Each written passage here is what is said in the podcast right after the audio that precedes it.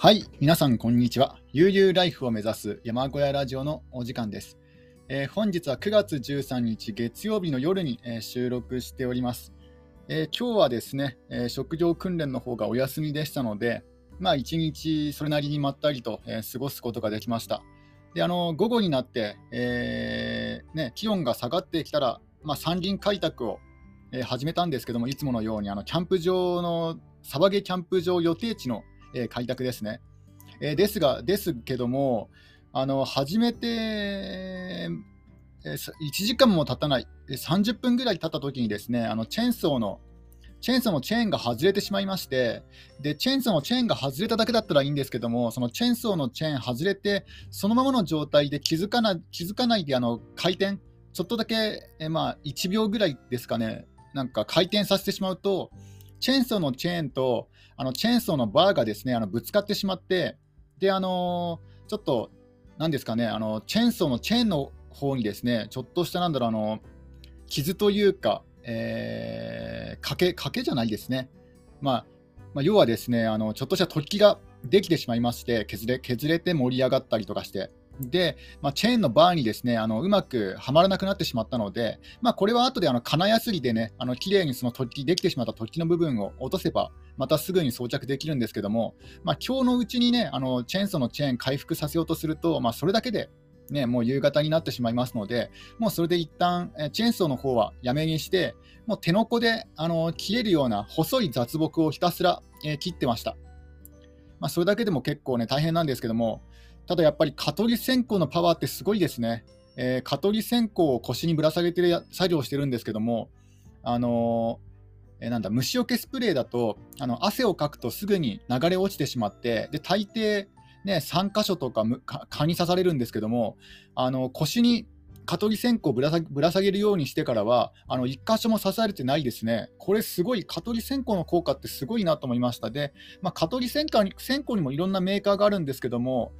えー、なんか一番有名な、えー、蚊取り線香を使ってますね。ちょっと名前思い出せないんですけど、緊張ルでしたっけ？ちょっとね、よくよく覚えてないんですけども、なんかもしかしたらメーカー名違ってるかもしれないですけども、まあ、いわゆるあのどこでも売っている、ちょっと高いやつですね。えー、その蚊取り線香の効果がすごいいいんですよね。いやー、あの確か鳥かなんかのマークだった気がしますね。いや、あれすごい、蚊取り線香、やっぱ蚊取り線香はケチっちゃだめだなと思いました。うん。蚊取り線香にこそ投資した方がいいですね、夏場は。まあ、もうあの残暑っていう季節なんですけども、やっぱりまだまだ、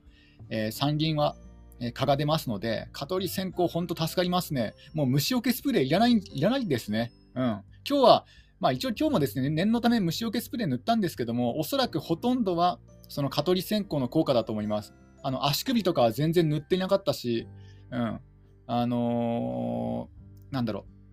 え、手手の部分と手のひらと顔ぐらいしか、顔と首あたりしかあの虫除けスプレー塗らずに、まあ、あとはね、ほとんど腰の腰にぶら下げた、えー、蚊取り線香の効果で、えー、顔顔寄せ寄せつけなかったですね。なので、あの夏場に山林開拓をされる方は、これ、蚊取り線香はもう必須なんじゃないかなと思いました。特にあの腰にぶら下げるやつですね。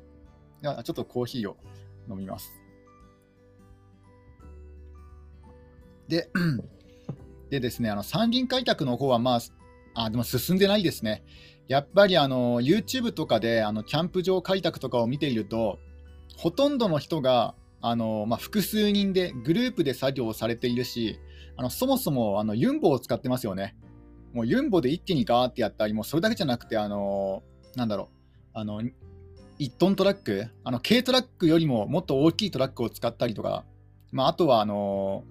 なんだ、あ転圧機とかをね、転圧、あの地面を押し固めるために、あの砂利を敷いて地面を押し固める転圧機を使ったりとか、でさらにその中に、その上にあの生コン、あのコンクリートをですね流し込んで、ちゃんとした道を道を作ったりとか、もうレベルが違いすぎますね、あの設備設備に関しての。で、なんか、あのいろんな施設をね、施設というか建物を作ったりとか、えー、なので、そういうのを見ていると、ね、あのスコップとか、あシャベルとか、あのクワで、ね、あと野球部が使ってるね、あの冷気って、冷気っていうかトンボですよね。あのグラウンドをきれいにする道具とかね。ああいうので、ね、ああいうので、あの自分の場合はあの開拓を続けてますので、もう全然違うなと思いました、その YouTube のキャンプ場開拓の動画を見ると、本当にこんなんでね、あの開拓やってやっていいのかどうかっていうね、思えてきますよね。ちまちまちまちまね、あの、クワで、クワでね、あの、斜面を削って、で、スコップで、あの、その土を、あの、地面の低い方に放り投げて、少しでもね、傾斜をなんか、緩やかにさせようとね、してるんですけども、だってユンボだったら一瞬ですもんね、そんな作業。だからもうこれ、あの人力で1年かかる作業が、まあ、ユンボだったら多分1週間ぐらいで終わるんじゃないかなと思うと、いや、これ今やってる作業、本当意味あるのかなと思えてしまいますよね。てか、果たしてあのキャンプ場運営できるのかなっていうふうにちょっと心配になってきますね。で、あとその、ちょまた悩みの種がですね、一つ出てきてしまったんですよ。あの駐車スペースですね。やっぱりあの駐車場が一番の悩みどころですね。で、あの駐車スペースで一番肝心なことをですねあの忘れてました。あの駐車場は単純にあの駐車止め止める車の台数だけその面積を確保すればいいんじゃいいいいと思ったんですけども、そうじゃないんですよね。よくよく考えたら、あのグループでね、お客さんがグループでね、あの来るとも限らないので、例えばあの2台の車があったとして、前のその1台の車のあのすぐ目の前にですね車を止めてしまったら、後ろの人が出れないんですよね。まあ、これ当然の話なんですけども、ちょっとですね、あのねこの当然なこ当然のことをちょっとあの想像してなかったですね。予想してなかったです。なので、あの例えば3台の車を止める、3台の駐車スペースを作ろうとしたら、あの3台分の面積が必要なんじゃないんですよね。あのせめて6台分ぐらいのスペースがないと車がスムーズに出し入れできないんですよ。もうそのことを考えたら、いや、これ駐駐車場スペース、非常に難しいなと。でもし作ることができたとしても、あの最低地上高の高いあの 4WD の車じゃないと難しいんじゃないかなと。例えばハスラーとかね、ジムニーとか、えー、あとはハイラックスとか、そういったなんかもう、パッと見、なんていうんですかね、ななんかありますね。あのなんかそういう車種ありますよね。何でしたっけ？あの、カタカナ、あ、英語でなんか、SUV でしたっけ ?SUV じゃなくて、なんかそんなようなそんなような感じで、まあ、要はあのアウトドアに強そうな車しかあの駐車できないと思うんですよね。どんなに開拓頑張ったとしても、やっぱりあの最低地上高の低い車、まあ、セダンぐらいでやったらなんとかなるかもしれないですけど、あちょっと厳しいかな、セダンでも。あのいわゆる車庫端の車とかはもう完全にお腹こすってしましまいますので、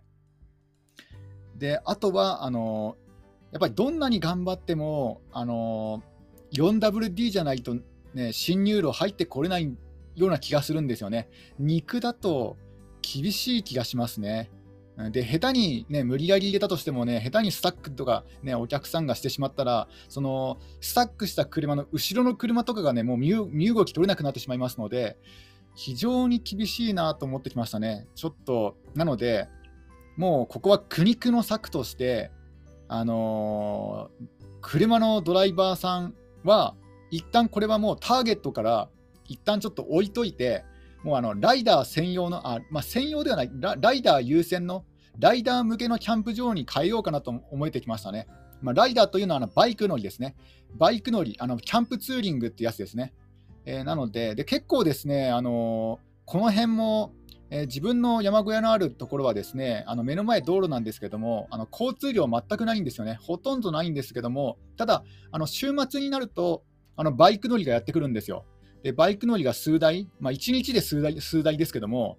あの来るんですけどもあの自分の山小屋の奥はもうあの結構荒れている道とか、まあとは通行止めの道しかないのでなんかしばらくすると引き返してくるんですよ。大体わかるんですよね。あのバイバイク乗りの方が自分の山小屋を通り過ぎるんですけども、あなんか珍しいなと思っても、なんかバイクの音ってすぐわかるじゃないですか、車と違って。で、バイクってわかると、あどうせ1、2分したら戻ってくるだろうなと思って、で2分ぐらいするとやっぱ戻ってくるんですよ。1分じゃ戻ってこないかもしれないです。あの行けるとこまで行こうかなと頑張ってるかもしれないですけども、ね、あのもう 4WD の軽トラじゃないといけないような道ですのでで、しばらくすると戻ってくるんですよね。だから、バイク乗りはこの道を結構来るんですよね。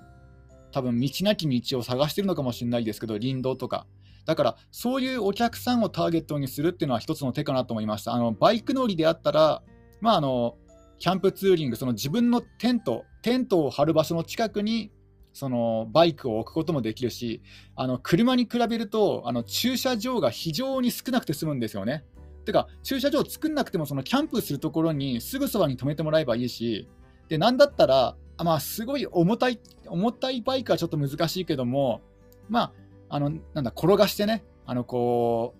う、ねまあ、坂道だからちょっと大丈夫か分かんないですけど、転がしてこうも運んで運ぶってこともできなくもないですので、だからもう、もう苦肉の策で、あのバイク乗り向けのあのライダー向けのキャンプ場にしようかなと思ってます、まあ、最初の段階では。そのある程度ね、あの予算が集まって、えー、資金がね、溜まって、ちょっとずつちょっとずつ、あの新入路を整備しようと思うんですけども、もう間に合わないですね。あの一応、予定では1月1日、2022年1月1日をプレオープンにして、まあ、プレオープンというか、まあ、おそらく真冬に予約される方はいないと思います。あえーと真冬にあのキャンプされる方はいないと思いますので、おそらく予約が始まる時期だと思います。あの1月1日、プレオープンしても、多分お客さんはね、お客さんというか、あのプレオープンはあのキャンキャンプファイヤーというクラウドファンディングにあのでクラウドファンディングでご支援してくださった方向けのあの期間ですね、プレオープン。なので、あの一般のお客さんは予約受け付けてませんので、だからまあそこは結構ね、いろいろ都合がつけやすいんですけども、まあ、おそらくとは言っても、ね、真冬にキャンプされる方はいないので、おそらくね、そのご支援者の予約が始まるのが1月1日だと思います。で、まあ、早くても2月の下旬なんじゃないかなと、あの実際にあのキャンプで泊ま泊まられるのは。なので、時間的な猶予は多少あるんですけども、で、あのあと本格的なあの本格的なオープンの時期は、もともとは2月の22日、あの単純に語呂合わせで、なんか2がね、2が続くと面白いなと思って、2022年2月22日に、えー、グランドオープン、まあ、本格的なオープンを考えていたんですけども、ちょっとですね、まあ、設備が、あのー、開拓が遅れているのと、あと何といってもねお、お金がないということもありまして、であとあとは、あの真冬にね、冬に、あの無理してあのオープンしてもお客さん集まんない集まんない上にあの水道が凍結するんですよ、その時期は。あの水道が凍結するので、あの下手にこうお客さんに来られても、結局不便なね、不便な目に合わせてしまうだけですので、できればあの凍結しない4月、うん、4月ぐらいになってから、えー、来てもらいたいなと。できれば、でさらにさらに言うと、あのゴールデンウィーク、ゴールデンウィークがあのキャンプキャンプ場のあの一番のピークの2番 ,2 番目のピークですかね、夏休みがピークだとすると、あのゴールデンウィークが、え、2番目ぐらい、2、3番目のピークって言われてますので、まあ、ゴールデンウィークまでにはオープンできればいいかなと思ってます。なので、まだ半年以上ね、あの余裕がありますので、えー、まあ、余裕はあってもお金がないんですよね。そう時間はあってもお金はないんですよ。だから結局、開拓ができないんですけども、えー、とりあえずね、あの今年1年、あ来年の、ね、2022年はあのバイク乗り向けの、えー、キャンプ場として、え、実験的にやってみようかなと思います。あのちょっと車の止めるスペースが、えー、ね、1台、2台、3台、3, 3台止まるかな。3台止まったらあの自分の車が出せなくなっちゃいますので、まあ、自分が我慢すればいいだけなんですけども、まあ、その自分が我慢して3台ですかね。うん、あの路肩に路肩に駐車が1台で、ちょっとですね、あの他の他の人の土地に、まあかね、あの使ってもいいよって言われてますので、そこに1台置かせてもらって、まあ後でね、後でもちろんお礼をして、まあ、長期間ね、長期間なんか何度もね、利用することになったら、まあ、金一封でもね、ちょっと協力費としてこちらからね、差し上げようと思ってるんですけども、その近所のね、あの農家の方に。で、で、あのー、あとは、その自分の車をもっと奥の、あの土地の奥の方にあって、そのそこにお客さんの車を止めるという。だからせいぜい3台かなと。あの、スムーズに出し入れできるってことを考えたら、ね、あの他の車の迷惑にならないように、あの何か1台スタックしても、まあ、特に支障が出ないような感じでやれば、ややる支障が出ないような感じで考えたら、やっぱ3台が今のところ限界かなと。うんまあ、路肩をもう少し削り取ればね、まだまだ止められるとは思うんですけども、ただ、下手に路肩を削っても、あのー、なんだひょあの境界杭が埋まってるんですよ。その境界杭が厄介なんですよね。うん、境界杭でなんかね、ぶつかってパンクでもね、させてしまったら、ね、ちょっとね、あのまあ、多分こっちの責任になっちゃうんじゃないかなと思いますので、てかお客さんに境界群が、境界群がどこに埋まってるかとか分か分かりませんもんね。だから、ちょっとね、あのやっぱその、とりあえず3台ぐらいが、まあ、現時点では限界なんじゃないかなと思ってます。車、車止められるの。ただ、これがあのバイクであれば、もっとね、もっと何台も、ね、下手したらもバイク、バイクにこそ、なんか、なんだろう、あのー、ぴったりのキャンプ場なんじゃないかなと思ってますね。バイクだったら路肩にね、止め放題ですし、うん。ね結構スペースあると思いますよ。あの、まあ、最悪ね、バイクの盗難事件が起きなければいいですけども、まあ、そういうのは、まあ、最悪監視カメラかなんかでなんかしかセットして、設置して、まあ、設置するしかないですけども防、防犯対策として。でも、バイクを止めるスペースだったらそこら中にありますので、うん、あのバイク乗りこそ、ね、ふさわしいキャンプ場なんじゃないかなと。で、あのバイク乗りをターゲットにする理由はですね、理由があのそのその他にもありまして、あの今現在、なんか若い人ってあまりバイク乗んない乗んないらしいんですよね。で、バイク乗りっていうと結構な、なんだろう、年齢いった人、えー、50歳ぐらい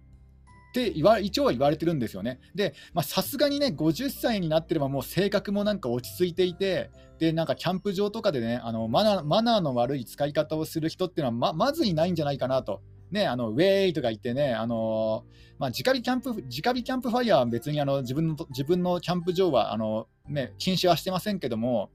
あのね、夜中まで騒いだりとか、ね、まあ、そういうのはおそらくね、もうある程度の年齢になった人で、でなおかつあのバイク乗りのあのツーリングキャンプをされる方は大抵ソロソロキャンパーが多いですので、ね、あのー、ある程度の年齢をいったね、大人の男だったら、だいぶね、静かなキャンプ場になるんじゃないかなと、あの現にですね、あのえ過去にあの無人自分がですねあの無料キャンプ場に行ったことがあるんですよ。えー、しまなみ海道という、あのー、自転車乗りの聖地があって、そこのそこの無人島に、まあ、本当にね、ちょっとした小さいあの無人島があって、えー、まあ、無人島というと、なんか皆さんがね、想像する無人島とは違うんですけども、なんか、道か島っていう、まあ、人が住んでいない、え島があって、その海の近くのキャンプ場があるんですよ、無料キャンプ場が。で、そこで、あのまあ、冬場だったんですけども、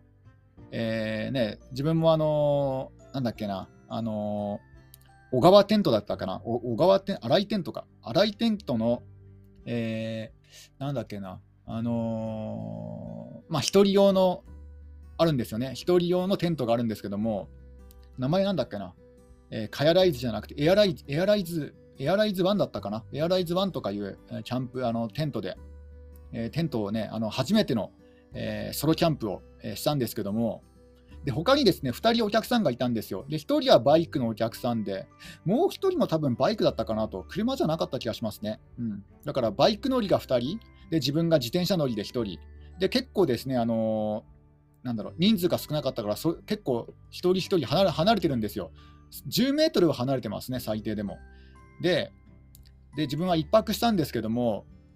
1泊の間、あの本当になんかね、ほの他の2人とのあの干渉がほとんどなかったですね。もう本当なんかみんな我が道を行く的な感じで、なんかあのよ良い意味でもう不干渉で、であのたまたまあの手洗い場でね、あの手洗い場手洗い場で遭遇して、あなんかおはようございますか、なんかこんにちはってね、なんか返事、あの挨拶をしただけで、それ以来ね、一切会話がなく、もう三者三様、ね、自分のそれぞれ好きなような感じで、ね、あの一晩過ごしたんですけども、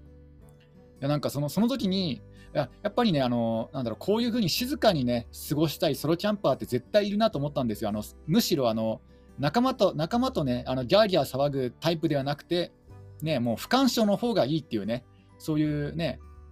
なんだろう、人もいると思いますので、そういうのをターゲットにするっていうのはね、いいんじゃないかなと思いました。だから、だからこその、そのツーリングキャンプ向けのキャンプ場ですね。バイク乗り向けキャンプ場。とりあえずこれをですね、これだったら、ね、そんなに、ね、これこれからの開拓に、まあ、時間とお金と手間をかけなくても済むんじゃないかなっていうメリットもあるので、これはいけるんじゃないかなと思います。てか、てかむしろ、むしろ今現在で打てる最善の一手だと思いますね。もうこれ以上のあの策はないと思いますね。もうこ、うん。あ、ちょっとドリンクを、あーコーヒーを飲みます。まあ、自分もですねあのビジネスの勉強は全くしてないんですけども、あてかね、今までね経済、経済学部とか全くね、全くなんか、あのー、ま、真逆の、真逆のようなね、あのー、芸術関係の、えー、勉強とかをしてましたので、全くね、あのビジネスとは無縁なんですけども、まあ、ここ最近、去年去年のコロナ禍になってね、あの池は池早さんのね、あの YouTube ラジオとかあ、YouTube 動画とかね、ラジオを聞くようになったぐらいで、他は一切ね、あのビジネスの勉強をしていないので、あのビジネスセンスはもうぜ皆無だと思い思いますね。ただ、ね、ビジネスセンスはないけども、もうここしばらくずっとキャンプ場のことを考えていて、ね、いろんなこう、ね、アイデアが浮かんではこれ却下して、いろいろこう考えた中で、今打てるね、最善、今こうね、切ることができる最善のカードは、キャあのえー、バイク乗り向けのキャンプ場だと思いました。うん、なので、うん、というか、他の道がないです。うん、他の可能性が全く見出せないですね。もう最後に残ったのがそれだなと思いました。さすがに自転車乗り向けのキャンプ場は、ちょっと立地立地条件的に難しいなと、あの山のふもとですので、ちょっとここまでね、自転車で上がってくる人は、まず見たことがないと思います。あの例えば、あの自転車乗りってあの道の駅を目指すんですよね。道の駅は目指すけども、道の駅から先まで、道の駅から先の山までは、まず進まないじゃないですか、普通、自転車で。まあ、それこそね、マウンテンバイクとかね、まあ、あとはもう輪行ですよね。あのもういっそのこと電車でね、行っちゃって、もうその観光地周辺を自転車で巡るっていう感じで、その途中のね、途中の期間区間は、あの自転車で移動とかしないしないですからね、ほとんど。ほとんどというか、まず普通の人はしないです。というか、自転車乗りをあの見たのは1回ぐらいしかないです。この、もう自分、あの1年近く住んでるんですよ。あの去年の9月30日、まあ、ほぼほぼ10月ですけども、去年の9月30日にこっちに引っ越ししてきて、山小屋で暮らす暮らすようになって、でもう1年経つんですけども、その1年間で、あの自分の土地の前の道路を自転車が横切ったのは、1回か2回ですね。で、なおかつあの2、2回かな。で、どちらも物を持っていなかったんですよ。物を持っていないっていうか、えー、なんだ、そのバリュックサックとか、カバンとか持っていなかったので、おそらく近所の人だと思います。まあ、近所っていうかね。うん。だから、えー、旅行者が自転車で来るようなところじゃないんですよね。1年間で2台しか来てないですからね、自転車が。まあ、でもその代わりバイク乗りは、まあ、毎週末何台かは通りますので、うん、もうこれはこれしかないと。バイク乗り向けのキャンプ場ですね。もうこれ、これに限る。これだったらお客さんの層も結構落ち着いてるからね、もう逆にこう悪いところが見つからないですね。うん、もうこれでとりあえずはスタートダッシュを切ってみようかなと。で、もし需要があったら、その車、車のお客さん、まあ、オートキャンプはちょっと作るの無理なんですよ、無理ですけども、うんまあ、車を止めて、駐車場に止めてもらって、で、歩いて、えー、で、キャンプサイトで、えー、テントを張って、でね、あの過ごしてもらうっていう方向を取った方がいいんじゃないかなと思います。えー、あとはサバゲ、サバゲフィールドなんですけども、まあ、サバゲフィールドとして使う場合は、まあ、もうこれはもうグループが決まってるし、もう解散時間も決まってると思いますので、だからこれはあの車の前に車を止めても、まあ、多分ね、大丈夫だと思うんですよ。でもしね、それが難しかったら、もう仲間、ね、一つのグループだと思いますので、で誰々誰々さんは早く帰らなく帰らなくちゃいけないから、あの一番ね、あの出やすいところに止めさせてくださいとかね、そういう風になればいいと思いますので、あのサバゲフィールドの方はそこまであの、ね、その駐車場の場所、ね、個別にこうね、あのー、なんだろう、対応しなくてもいいんじゃないかなと思います。もう一色、一緒に、一緒に来るグループのメンバーですので、まあ、その時はね、出るときにね、誰々さんが、その A さんが出た出たがってるから、ちょっと B さん車どかしてあげてとか、なんかそういうふうにね、仲間内でやってくれれば助かるかなと思ってます。まあ、そんな感じですかね。ちょっとどあのコーヒーを飲みます。